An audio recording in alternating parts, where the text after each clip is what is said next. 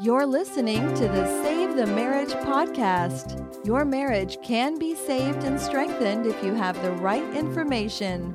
Join Dr. Lee Baucom as he explores ways for you to improve your relationship and your life, starting right now.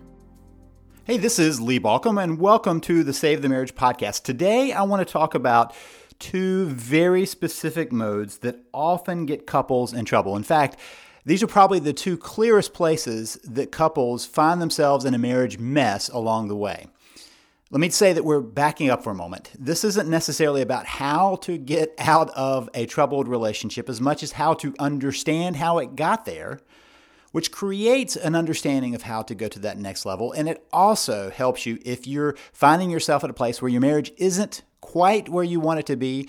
It gives you an idea of how to move forward with this. These are two modes. That's what I call them kind of mental modes or relational modes that relationships get into. And when they get there, they get into so much trouble. And, and here's the problem. These are recurring themes I see in marriage over the over the years that I worked with couples. I, I worked with have worked with couples for now almost three decades, and over those years, I see these as the consistent beginning points to trouble. Now, after this, after you get into these modes, there can be lots of other circumstances that come in, but these are two places where I see repeatedly couples finding themselves stuck.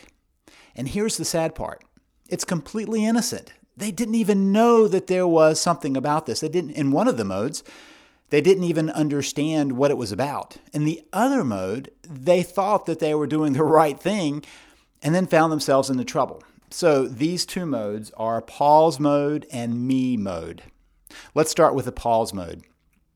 I often talk about the fact that there is no such thing as a pause button in a marriage. You can't hit pause. You, you can't find that pause button no matter what's going on in your life. You can't just hit pause because you can't do that in relationships. We talk about the lifeblood of a marriage, and that lifeblood is connection. It's the feeling of being connected with your spouse. And, and there are three levels to that connection. I, I talk about this in uh, my book, How to Save Your Marriage in Three Simple Steps. Those three different types of connection are physical connection, emotional connection, and spiritual connection. The physical connection is that touch, that place of touch where you, you know you're up against each other. I'm not talking just about sex, although I include that.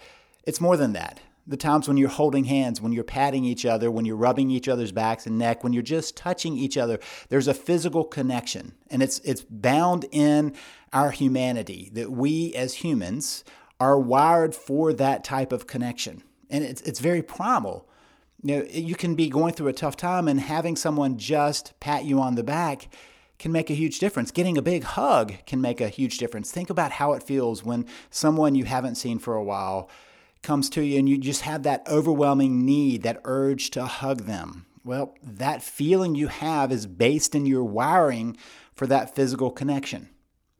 The other area of connection is emotional connection. And that's where you feel like your, your spouse gets you, that, that you're on the same wavelength. You know, we talk about simpatico, being at that same thought pattern of, uh, of just understanding each other. And, and sometimes it's spoken. You know, you have to hear about someone's bad day and be able to say, Yeah, I get that. Wow, that sounds like a rotten day. And sometimes it's kind of unspoken, sitting in silence just with each other in those difficult times. It's, it's all about that emotional feeling that you're available for each other, that you're listening to each other, and that you're attending to each other. And then there's the spiritual connection, which is where you talk about your hopes and your dreams, maybe even your fears and, and your concerns, but certainly those places where you want to move into. This is where couples connect early on about those where you want to go in life. You know, you share those big life goals, your bucket list or your life list, maybe your aspirations in your career, and you feel that deep connection that, wow, this person, you know, they're so amazing. And we get that from the spiritual connection. Now, that connection is something that has to be nurtured. And if it's not nurtured, it begins to fall apart. So, connection is either growing or declining, it's either growing or receding. It's never static. And that's why the pause mode is so difficult. Now, when people get married, they, they can't imagine a point when they might want to put this on pause, and then somewhere along the way, other things pull at them maybe it's kids, maybe it's career, maybe it's more schooling or activities or friends or interest. But for some reason, lots of couples think that they can just kind of put it on pause. The kids and career are two big ones. You, you, you just decide that your hands are full with those kids and you'll get back to the marriage sometime down the road. Or maybe the career path, you know, really is, is taking it out of you and you've only got so much time and you got to keep charging ahead to get there. And so you think you put your, your relationship on pause and, and you'll come back to it later on.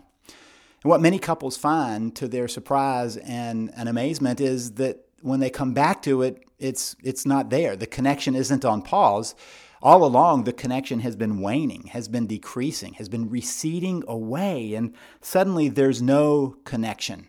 It's not that there is, you know, this frozen place of connection, there is simply no connection. Think about it in terms of other things in your life. You know, if you have been physically fit at some point and then you stop exercising, it's not like you're putting your, your body's health on pause. It's not like you're putting your body's being in shape on pause. It's either you're getting in better and better shape or it's receding.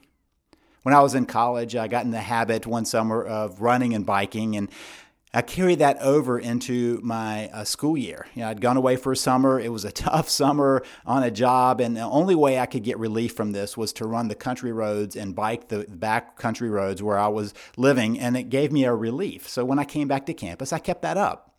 And my physical fitness was getting better and better.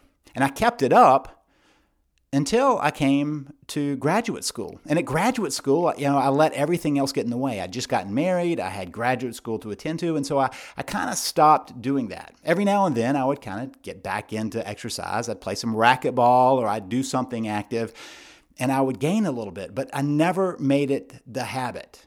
I put it on the back burner. I figured, you know, after graduate school I'd come back to it. Then after graduate school I was busy with career and I didn't come back to it. And then one day I got sick and realized how far I had allowed my health to drop. It wasn't that the health was waiting for me to come back to, it had completely declined. So I got back into shape over a lot of difficulty. I had to rebuild very slowly. And what I've noticed is a lot of times when people realize that they're not where they want to be in their, uh, their being in shape, they do one of two things they either continue not being in shape and they justify it, you know, like, oh, I'm just getting older. You, you can't expect that from somebody older. Or they jump in full force. It's usually one or the other. There's, there's no middle ground, there's no warming up. They just go full force or they just wait. And sometimes I talk to people who go in full force and I can tell them what's going to happen. You know, they go in, they don't exercise for 10, 15 minutes to try to get those muscles used to moving again. They go in and they do every muscle group, max it out, and three days later, they're done. Right, their body won't move. They can't even make a, a slight difference, and and so they give up again. Then there are some who figure out their system who decide to ease back into it, who decide to get back to a place of being in shape. But more often, it's one of those other two. Or think about it in terms of your activities, right? Maybe you had an interest and, and you were pretty good. Maybe you played a musical instrument when you were a child, or maybe you spoke a foreign language, or like me, maybe you did magic or some other activity that required some, some skills, some agility. And while you were young, you kept it up and then you, you stopped. You know, maybe something else got in the way and you set it aside. My guess is if you came back to it, you couldn't just pick it up and, and do it as well. Sure, if you played guitar for years, you might be able to pick it up and you know pick out a tune. Or um, for me, I can always go back and do uh, some bits of magic. But the the really the the ones that are were difficult sleight of hand, I kind of lost that skill because I didn't keep practicing it.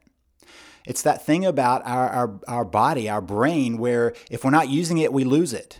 That's it. You use it or lose it, and it's the same with connection. You either use it or lose it. You either build on it or it's in decline. And the same thing tends to happen when couples come back to this. They often realize that they put their, their whole uh, relationship on pause. Maybe the kids, you know, they're waiting for them to get self sufficient. And then the kids are self sufficient and they look at each other and they can't figure out what to do. Maybe the kids are, it's out time for them to leave for college or, or move away, move out of the house. And suddenly you have a couple who's not sure how to relate because they didn't do it along the way. Or maybe you get to a point in your career know, where you finally have achieved what you want to. And then you don't know what to do with your spouse. That's what happens when we hit the pause on a relationship. So let's talk a little bit about me mode before we come back to the both of them. Me mode is really just a misunderstanding. It's a we we are raised in a culture, especially in a Western culture, that believes that you've got to take care of yourself. You know, you got to stand on your own two feet and be that rugged individual and make it on your own. Don't let people tell you what to do. You do it on your own. And then you marry somebody somebody that you've pledged your life together with. You've created a whole nother idea about your relationship. And the problem is, you don't do that until you get married, until you're in that commitment. You don't do it while you're dating. There's always a you and a me in dating. I'm trying to win that other person over. I'm trying to make sure that they love me, and I'm trying to show my love, right? That's a you and me. And sometimes we carry that into marriage we didn't hear the words of that ceremony where we're now a team, we're t- now a unit. We're now, as, as many, uh, many religions talk about, one flesh, being a unit, a team, in it together. And because we don't understand that, we don't step into it. It's, it's a simple switch, but we don't know to make it. I didn't say it was an easy switch. I said it's a simple switch because as I talk to most people, they understand it. You're talking about going from me and you to we that doesn't mean you give up yourself. It doesn't mean that you're you're part of a big conglomerate. In fact, we works best when two very good me's come together and say, "Let's bring our best selves, our best strengths to this, and let's continue going forward with a mindset that we are in this together." It's not about we're just one big unit, but we bring our best selves to this and we're in it together. There's a problem though if you don't cross that threshold. If you don't make it there, me and you will inevitably become me versus you. That's what happens in an intense personal relationship. It becomes me versus you because suddenly you're asking questions about what am I getting out of this? Why do I have to do these things? How am I going to move forward? How am I going to get what I want? How am I going to see my life move forward? It's a power struggle. That's at the root of it. It's a power struggle. And anytime a couple comes to my office and I watch and see them in a power struggle, I know that they haven't made the move to we. It's a mindset shift, but they haven't made it. There are some areas that you can look around and ask, How have I made it to we? or How did we miss that? Those areas in particular are money, parenting, decision making, and sex because all of them require a mindset. Think about money. How many arguments between couples are about your money or my money? How are we going to spend your money? How am I going to spend my money? Rather than saying our money, our resource.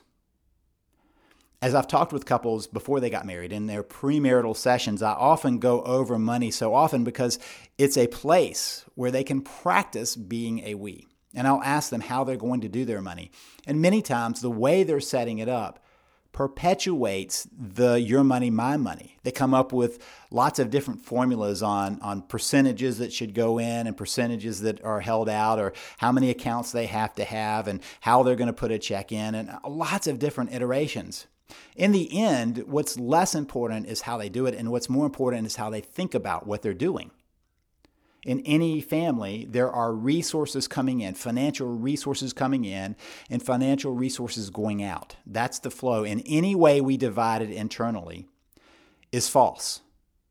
Because in our minds, we can divide it out, but in reality, there's only that much resource. And so when we get ourselves caught up into these arguments, about how we spend the money. We're doing what uh, psychologists call mental accounting. We're making accounting thoughts, decisions about the divisions where there aren't any really.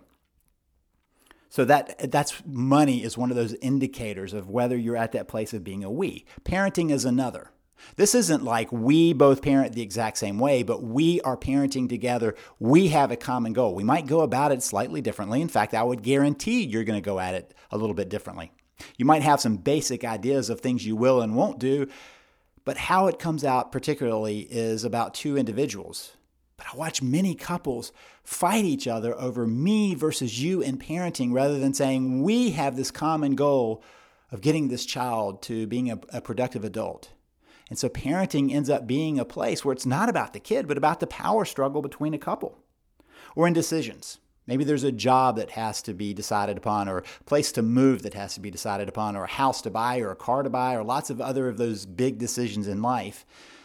And the struggle is what are you going to get out of it, and what am I going to get out of it? How are you going to get an advantage, or how am I going to get an advantage? How am I going to lose out? How are you going to lose out? Rather than asking the question, what's the best for us? How do we make this decision as the third option? What do I get? What do you get? And then what do we get as the third option in decision making? And many times that third option completely changes how you think about the decision. If you're looking at a job, would it be best for me? Would it be best for you? But what would be best for us? That changes the whole equation. Or how about sex? Many times couples come in arguing about that, and you know a lot of the argument is forgetting that it's about two people coming together, of really joining together in such intimacy that they really are one unit at that moment. And instead, they battle about, about who's getting what and who's not getting what and how they're doing things and all of those other details that are really ways of having power struggles, not solving the connection that comes out of that. We always get caught in that, that power struggle unless we make the change. So let's talk about how you move out of this. Let's first talk about that pause connection or the pause mode. When you're in pause mode, the way you come out of it is to realize you can't continue the pause, right? If you continue the pause, you only stay stuck. Nor can you jump in full bore. Those are the two big mistakes I watch people make. They stay disconnected and so they never rectify the situation at all. And so a disconnected relationship will only become more disconnected. The other is that somebody figures out that something's wrong, and so they jump in with connection full force and completely do the same thing as if you exercise full force. Three days later, everybody's burned out and tired and hurting and not willing to move forward. Sometimes when you change the dance, you have to do it gradually. It's part of what I, I talk about in my Save the Marriage system is how you move back towards that connection. You've got to have a plan on how you move forward with that connection piece by piece. Otherwise, it begins to be overwhelming to the system and you can't get off of that pause mode. How do you do the we? How do you go from me mode to we mode? It's understanding. Mindset is the biggest piece. And then to be constantly asking the question where am I playing me? You can't make your spouse step into this. You have to step into we first. In fact, my whole theory is based on how you get to we. That's that's the whole goal of my program. How do you get to that place where you feel like you're in it together? And the beginning point is for one person to say, I will step into we. I will look at my decisions. I will look at my thought processes. I will look at my uh, way of interacting. And I'm going to go from me to we. I'm going to make decisions based on we. And then you begin to activate it in the marriage. Okay, so now you know the two modes that tend to get most couples in trouble the pause mode and the me mode. And you also know the beginning points of how to get out of that. Now, it's a very simple process, remember, but not an easy process because you're having to break some habits. You're having to move in different directions.